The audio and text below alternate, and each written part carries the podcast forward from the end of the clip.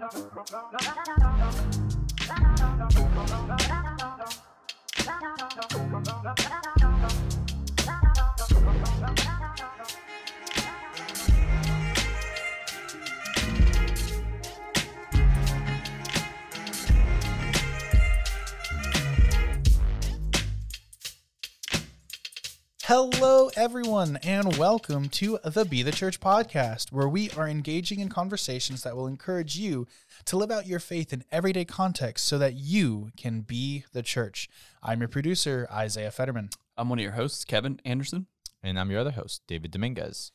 and we are, as we have been for several weeks now, continuing through our series in the book. By weeks, you mean months? Oh, did yeah, yeah, yeah, weeks, months. It's It's been a while. it, we're we're, been a we're getting through it. Uh, it's about every two week, uh, every two weeks. That's about great as often as we've been doing it. So, Is that Staind? uh, we're We are off the rails already already off the rails. Why but did I we think are that was going through- Nickelback? because it's like one of those songs that you make fun of, and Nickelback gets made fun of a lot. So, right? I don't know. I mean, kind of like all of that like fake grunge music during that time period was kind of like they all kind of sounded the same. I mean, So, kind like, of like Nickelback. You do you, bro. Please edit us You out. you. I it's not getting edited out. It's staying in. But I have no opinion about music. um, so, except that most of it's good.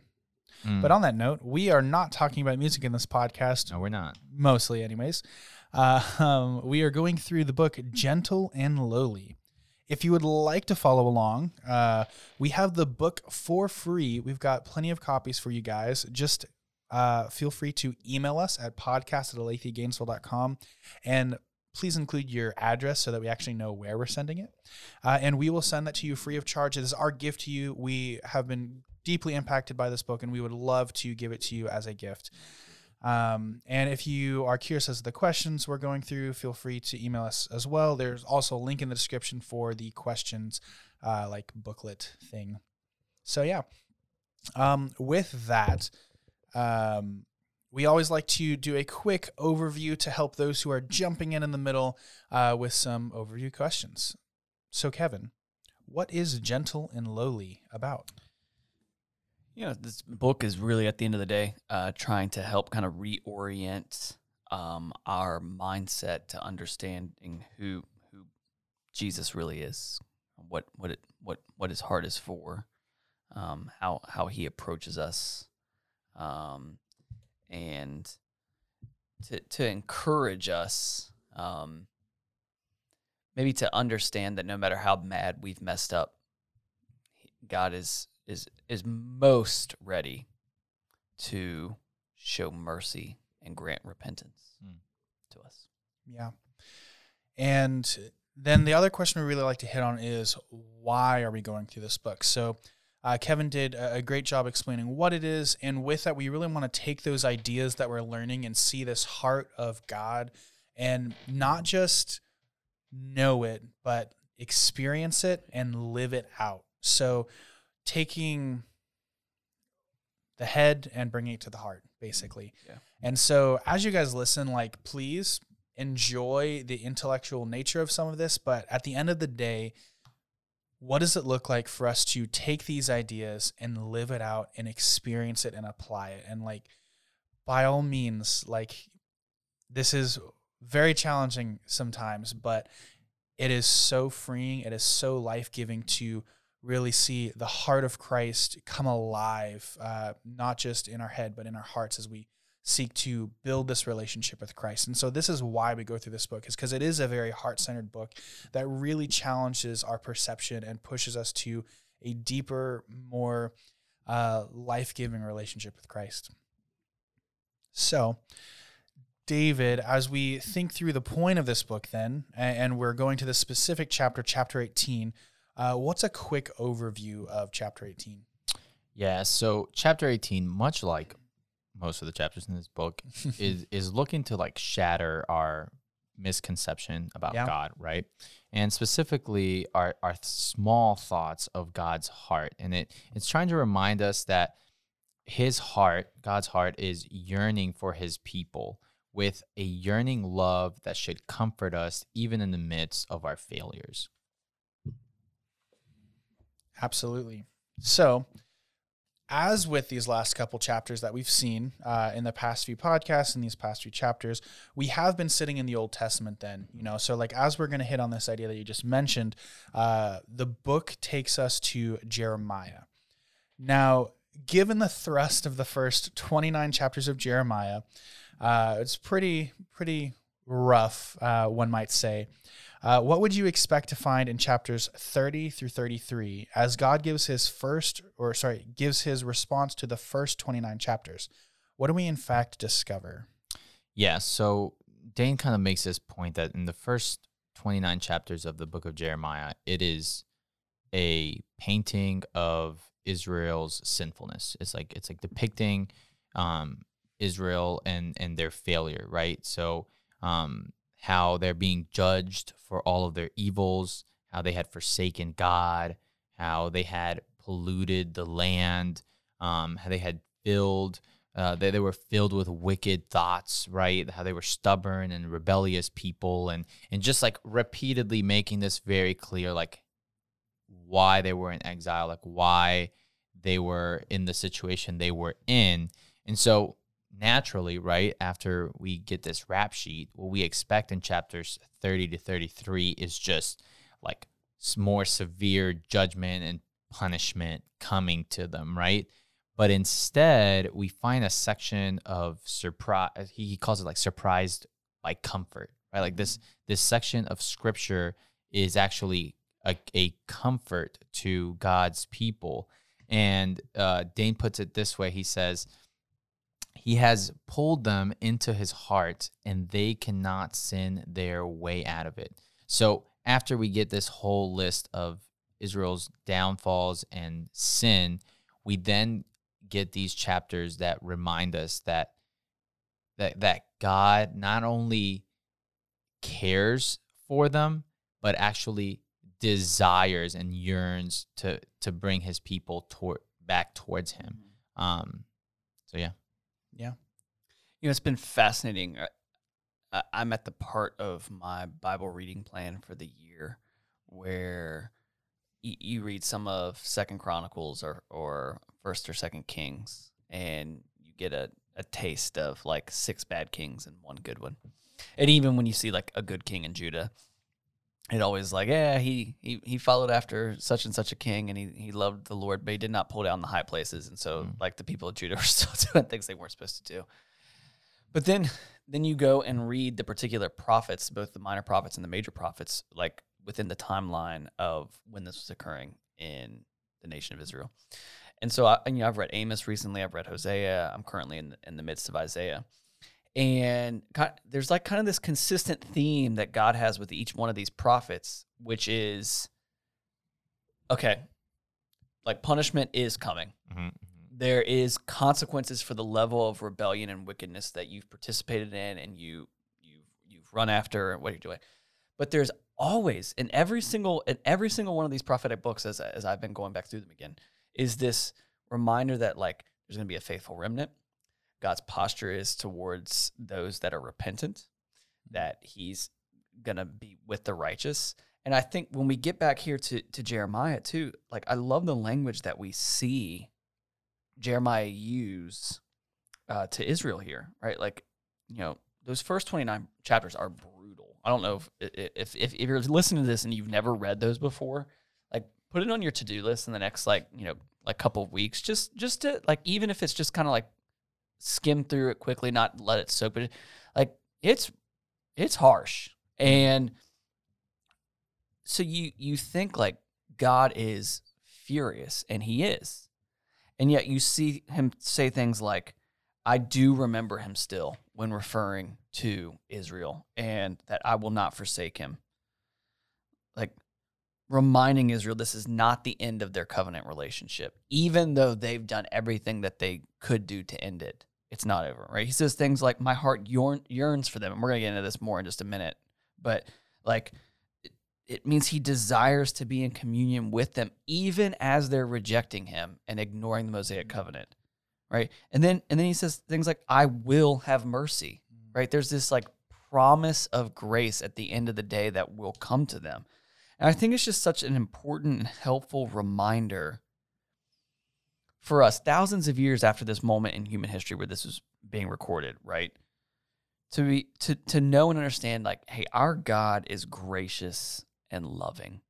Because we all face things in life that point our warts and our our our our our dark areas of our heart out to us fully. And then we start really questioning ourselves of like, could God really love me? And if it was based upon our performance, just like if it had been based upon Israel or Judah's performance, the answer would have been no. But because of God's heart and posture towards them, we see this pattern of He still desires to be in communion with us. Right? He still remembers the promise He's made to us if you're in Christ. He still right promises to give greater grace to us. I think it's just so important for us to remember this on a on a regular basis as it drives our heart to worship him more. Yeah.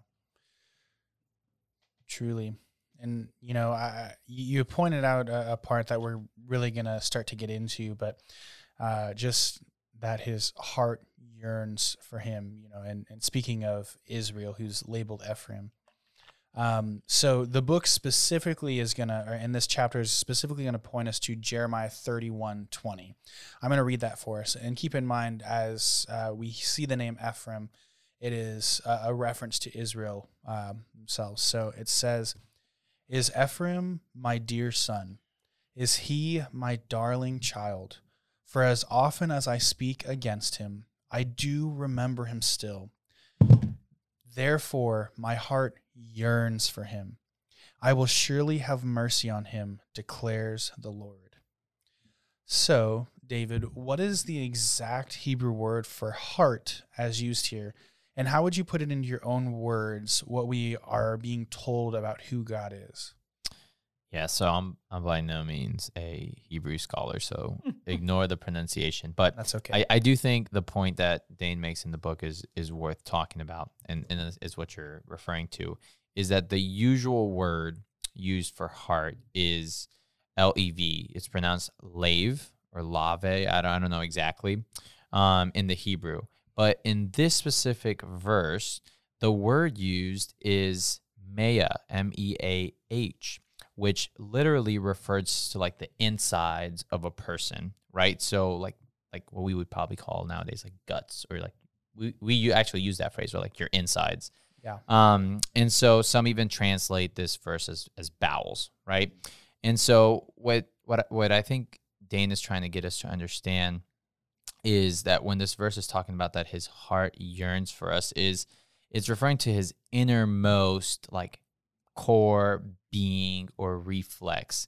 Like at his core, God yearns for his people. And this is kind of just echoing and clearing up a lot of what Kevin was saying, right? Like even in the midst of their uh, rebellion, even in the midst of their sin, it doesn't mean that God is is going to be unjust or not enact judgment or punishment but it, it it does remind us that even in the midst of that his yearning his core desire is to bring his people back to him. And so yeah i, I don't know if you wanted to add anything to that. Yeah i just i think like i think about this maybe like on a more practical level right? Because i mean if we're saying like yeah okay his deep desire I, I think maybe like it might be helpful as you're listening to think about like if you've ever been like romantically involved with somebody or like love for somebody just like that like I, I think about it like in terms of I'm, I'm a pretty selfish person. I, I know that the two of you guys know I think that we all are. pretty well. Yeah. I mean to an extent but i think you guys like know me well enough to know kind of like how i operate. It's kind of Sure. like it, the, the the social awareness scale is pretty low you know? Like it's always funny because people be like i think you have a gift of evangelism. I was like i think i just have like lack of awareness of social norms. And so that allows me to overcome many of the things that make evangelism difficult in the early Yes. days yeah but like it's funny you know I've, I've been married for 13 years now. I've got two kids. And you know like life is pretty rhythmic for us for the most part. Mm-hmm. and um I'm usually tired at the end of every day. I've got a lot of responsibilities. And so like whenever my wife travels and like she specifically travels with the kids and like I'm a bachelor again, the first like 24 to 48 hours, I'm always like, this is pretty sweet. Like no responsibilities. Like this is chill. And then like after the end of those 48 hours, I'm always over it. And like there's this like internal kind of feeling that I can't really describe where it's just like I want my wife. Like even this past um, spring when we went uh, on the mission trip to Colombia, uh, we had our Sabbath day. We always make that a part of our our, our mission trips, you know, because we we take that seriously and we we get after it while we're down there. And so we were at this place. It's pretty, and like everyone's having a good time. And I'm just like, yeah, I wish my wife was here.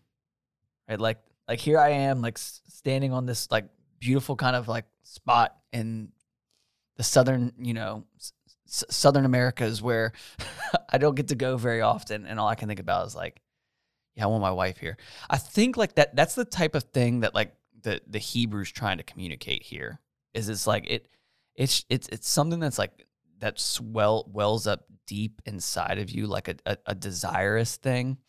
And I know it gets dangerous when we start talking about this, right? Because we, you know, it's like the Greek has the different words for love, right? Like eros and agapao, right? And phileo, right? We're talking about, you know, we always need to differentiate between those. But there is like a beauty towards that that eros love in in the New Testament too, right? There where there's this deep desirous attraction towards something. And you know, in the same way that you might have a a desirous attraction for a spouse or whatever. Like what we're seeing here is like God's deepest desire is to be in communion with his people, even in the midst of their rebellion and their struggle. Like, yes, there needs to be discipline. Yes, there needs to be correction. Yes, his justice must be upheld. And still, he does not desire to be done with them. Right? He wants them to repent, right, and come back to him. yeah, absolutely. I think you guys uh, uh, bring up great thought into that. And so, as this chapter meditates on this idea of God yearning for his people, when we think about ourselves, then, you know, do you think of God as yearning for you? What does this do for you as you ponder this truth? I think the way I interpreted this was this this idea of God being restless for my good. Mm. Like like his definition of my good, not my own. Mm. I think it's just, you know, if you pause and, and think about that, it's beautiful to think that God cares more about my good than I do. Yeah. And the God of the universe who doesn't sleep and wants for nothing, right? Won't give up pursuing that for me. I think I think that that is where I took that and I found it like a deep comfort there of like God is all satisfying and worth following because he he is after my own good even more than I am. Yeah. Yeah, that's good. I I think with like with like a lot of these questions, I'm like I probably don't think about that enough. Mm. Um, e- even even like that that mentality of of understanding like what you just said that like God actually like cares not just for my good but that his good like he he cares about my actual good not just what I deem to be my good all the time. Um that's just like not something that I think about probably enough. Too too often I'm like oh, if it's if it's something that I know God doesn't want for my life, I'm I'm more focused on oh that that thwarts my plans or what I I think I should be getting or what I think, you know, the example I always give is like, you know, I had like very set plans for grad school. God laughed and sent me to a completely different different school. And at the in the moment I was like like this like I'm doing everything you want me to do here in Gainesville. Like, why are you sending me away? This makes no sense to me. And now looking back, I'm like, yeah, he clearly had like the the greatest good intended for me. Like, a year and a half that I spent away from here that was probably as formative as the 10 previous years that I had spent here. And so, you know, it, it's moments like that where like you start to like realize like, oh man, like I I need to like constantly remind myself of this, especially when the responses to my prayers are no or you need to wait, which if you know me, you know how much I love to wait. Um but but yeah, that, that he continually demonstrates that in my life, even when I am like actively desiring the opposite. Yeah.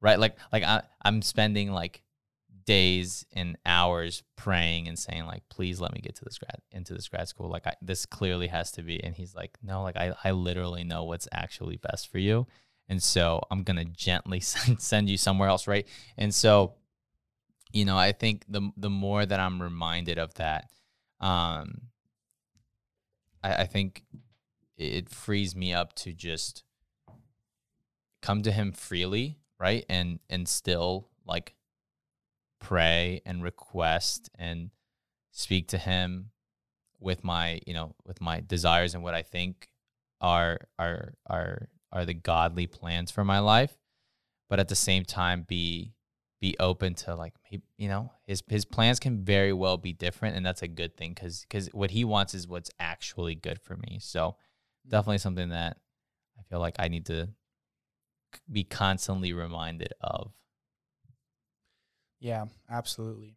And as we continue to press into this idea of yearning, I think there can be a, a struggle and a strain for people to see their sin as like negating that from them. But there's this really great quote uh, by Thomas Goodwin on page 167. I'm going to read that for us and then we're going to process through it a little bit. So here we go. There is comfort concerning such infirmities, in that your very sins move him to pity more than to anger. Christ takes part with you, and is far from being provoked against you, as all his anger is turned upon your sin to ruin it. Yea, his pity is increased the more towards you, even as the heart of a father is to a child that has some loathsome disease, or as one is to a member of his body that has leprosy. He hates not the member, for it is his flesh, but the disease, and that provokes him to pity the part affected the more. What shall not make for us when our sins, that are both against Christ and us, shall be turned as motives to him to pity us the more? So, what is the point of this statement, and, and how would you put it into your own words? yeah there's a lot of really really good stuff in just that Yeah. small quotation so if you don't have this book please get it just so you can read page 167 Or email us and we'll send um, it to you. Yeah, we'll we'll we'll send it. Um, but one of the biggest things that I drew from that quote is that sin is not just our enemy, but it is Christ's enemy as well. So like when we sin, Jesus is not only look he's not seeing us as the sin, he is very much in the same in the same vantage point as us seeing sin as the enemy that needs to be defeated. And so obviously that that applies and and and and I love the example that that he gives there um with just like disease and within your body and how you can like be very upset to the point of hating a said condition and that doesn't mean you necessarily are upset or hate your body um but so ultimately our sin moves Jesus to pity more than anger. And like when I read that, like it it's something that makes so much sense when Goodwin like explains it that way, but I don't think that's practically how I think of sin most of the time. Yeah. When I'm thinking of sin, I'm like, "Oh, this is now who I am. This is what like Jesus is just like the like the judgment and it, it, and and this like posture of like oh I the enemy is now David, right? Which ultimately like judgment is coming because of mm-hmm. because of my sin, right? But in reality, even even in that position, we realize like he's judging sin because he needs to defeat sin in order to deliver us to our greater good. Right. So, like, even in the midst of that, it, it's so comforting to like realize we're not at odds. We're not fighting Christ with our sin. We are fighting our sin with Christ, if that makes sense. It's good. Yeah. That line, our, our, our very sin moves Jesus to pity more than, into anger, I think is so, so important. The the illustration that, that Goodwin shares there about the, the father and the, the the son and the anger at the son's illness, but not at the son, just really, really struck me because, as you guys know, my, my youngest son has epilepsy, and we've spent a lot of the time in, in the hospital over the years with him, and it, it affects our entire family. There there are things we there are things we have to do and decisions we have to make as a family that are affected because of his condition, and never once have I been mad at him. Mm-hmm. Mm. I hate the I hate the condition, but I'm not I'm not mad at him. And when I think about this idea of of God's pity towards us because of our sin, I think uh, like it was really helpful for me to hear that because I was able to to like relate it to the way that I feel about my kid. Like I I do pity my son because he has to walk a, a very sometimes di- difficult road. But my pity towards him is not like some like like oh, I feel sorry for you. Like that's no, like it causes me to like approach him differently. It causes me to be, you know, I, I, think one of like the primary things the Lord has done in my own heart is like just soften me and make me more patient and long suffering and gracious and empathetic.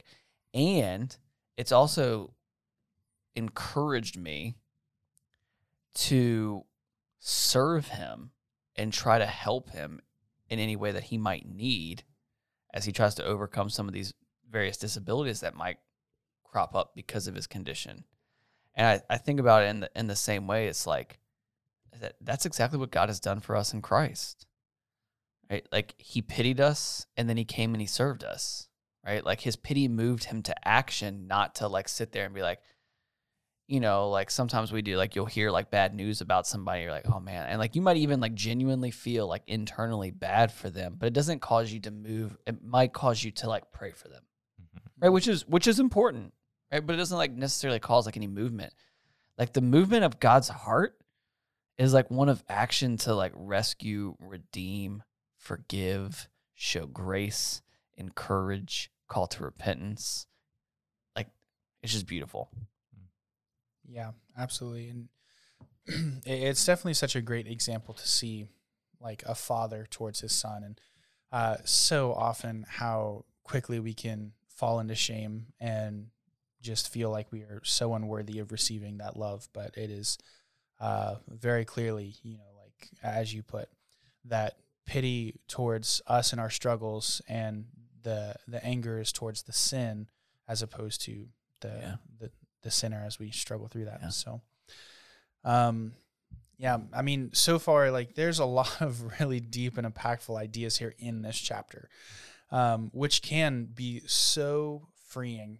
But on our side of things, as I was, as we've just been talking about, have we considered, have you guys considered the possibility that one of the most grievous errors in your life is deflecting rather than letting in, as he would term it, the oceanic love of God? Do you feel reluctant to let him love you? Why or why not? So this is one of those questions where I was just like, huh? you know, uh, uh, like how does one define the oceanic love of God? Like this is Dane being very Dane, I think. Like at, at this point, mm, very poetic. It's vast. there you go yeah, I, I don't know. I, I think like my, my answer to this ultimately would be, and maybe this will be an encouragement to someone listening or not. I think these types of things come and go in seasons. I think they're going to see, be seasons where you deflect and you try to operate on your own power. And I think there are going to be seasons where you are fully kind of recognizing or experiencing the love of God. And oftentimes, those usually come on the back end of suffering, maybe even self inflicted suffering. but maybe maybe the encouragement I take away from all of this is God's posture doesn't change whether I'm deflecting or not. Mm. Like his, his posture is still the posture of desirous towards me and, and, and for my good. And and so that that's that's a great encouragement because I just know like I've been a I've been a follower of Jesus now for over 16 years. And it's encouraging to know that it whether I'm in one of those seasons where like I'm deeply trusting him or I'm in one of those seasons where I'm deflecting and operating in my own power, it doesn't affect God's posture towards me. Mm. Yeah, I feel like with this question, like my reluctance to either accept it or just my, I guess, natural inclination to deflect it um, comes more from the fact that, I mean, what you were just describing, like that's just so foreign to what we're used to, right? And we've, we've, we've talked about this a lot, especially with like paternal language, right? A lot, a lot of maybe of those of us who are, are of those of you who are listening or um, just people who read this book might see the examples of like a father and naturally think like that's just not how my father loved me right? Or that's not how my father approached me right? So when we when we're going through these questions and we're saying like well what would you expect god to do in chapter 30 to 33 after what we just read in chapter 29 we're like he'd probably do what my dad would do, which is X, Y, and Z, right? Like not provide comfort and promise forgiveness and promise redemption and promise his his yearning desire to have communion again with his with his people, right? Yeah. And so my my natural and and even even with this with our last discussion re- re- regarding, you know, the the father and the view of like the son's con- that you were that you were explaining like the with the son's condition and like being against that but like not at any point like hating your son for being sick right? Um but but at the same time like that's just not what my natural inclination is when i think of my sin right? Like most of the time i'm like oh my gosh like jesus is against me instead of realizing like no jesus is with me against my sin like like he he's not going to change like he's like you said, he's not magically going to be like, well, I'm going to become complacent with your sin the same way you have become. Like no, that's that's not what he's going to do. But he at no point is not at our side fighting and battling sin along alongside us. And so like I said, it's it's definitely I would say like that's where my reluctance comes from. Um and I think that's why this this chapter and this word is like so powerful because I I don't think I definitely don't think anyone who hasn't experienced God's love has like like like I think we're just starving for this. Like this is this is this is the type of stuff that when we read scripture like refer to itself as like a like a balm like like like it's it's like that refreshing refreshing water on a hot summer day or like AC when you walk out of like hot a hot Florida walk and you're just like you know what I'm saying? Mhm. Like that's what this type of love is to to a sinful broken world where we just don't experience this. And so I I think the the the kind of like to wrap it all together, the connect that Dane is wanting us to see is like like Kevin was saying, like this has been God's core posture since the Old Testament. We see this played out physically in the person of Jesus Christ. And I think as believers, we have a distinct opportunity to in seasons of life, right? Like there's gonna be times where we need people to demonstrate and and be this type of godly love that yearns and is steadfast and that isn't uh, tied to our loveliness we get to be that for each other and for a world that is just devoid of this mm. type of love. What would you guys say if there's someone out there like listening right now who's like hearing all this and they're saying like, okay, I, I'm starving for that love from God. I, I want that kind of love from God, but I'm not feeling it. I'm not ex- experiencing it. how can how can you guys sit here and say how can the author say all these things and yet I don't feel or experience or know that? What what what would you say to that person?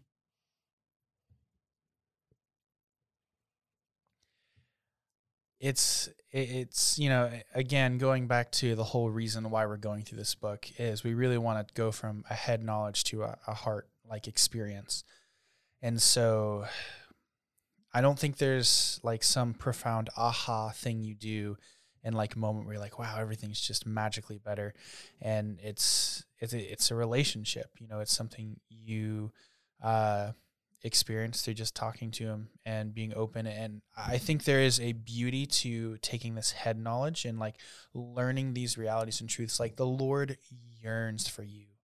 Like he yearns for you. He, he loves you as a father loves his son as a doctor wants to heal someone in their sickness in, in our case in our sin. Like he desperately wants you and like it's not complicated it's not hard you don't have to like jump over hurdles just go to him and just be like father like i hear this I, I i'm trying to understand this like would you just allow me to experience this love that i hear of that i see in your word that is so true and like help me let go of my inhibitions about this and know that you are there to love me. Mm. You accept me, uh, even despite my sinfulness, and want to cleanse me from that. And it's just like, like I don't want to say there's like an overly complicated way to do it because there isn't. You know, it's it's a simple just going to Him and acknowledging that yeah we suck, but He loves us so much beyond that, and even with that, He longs to be with us,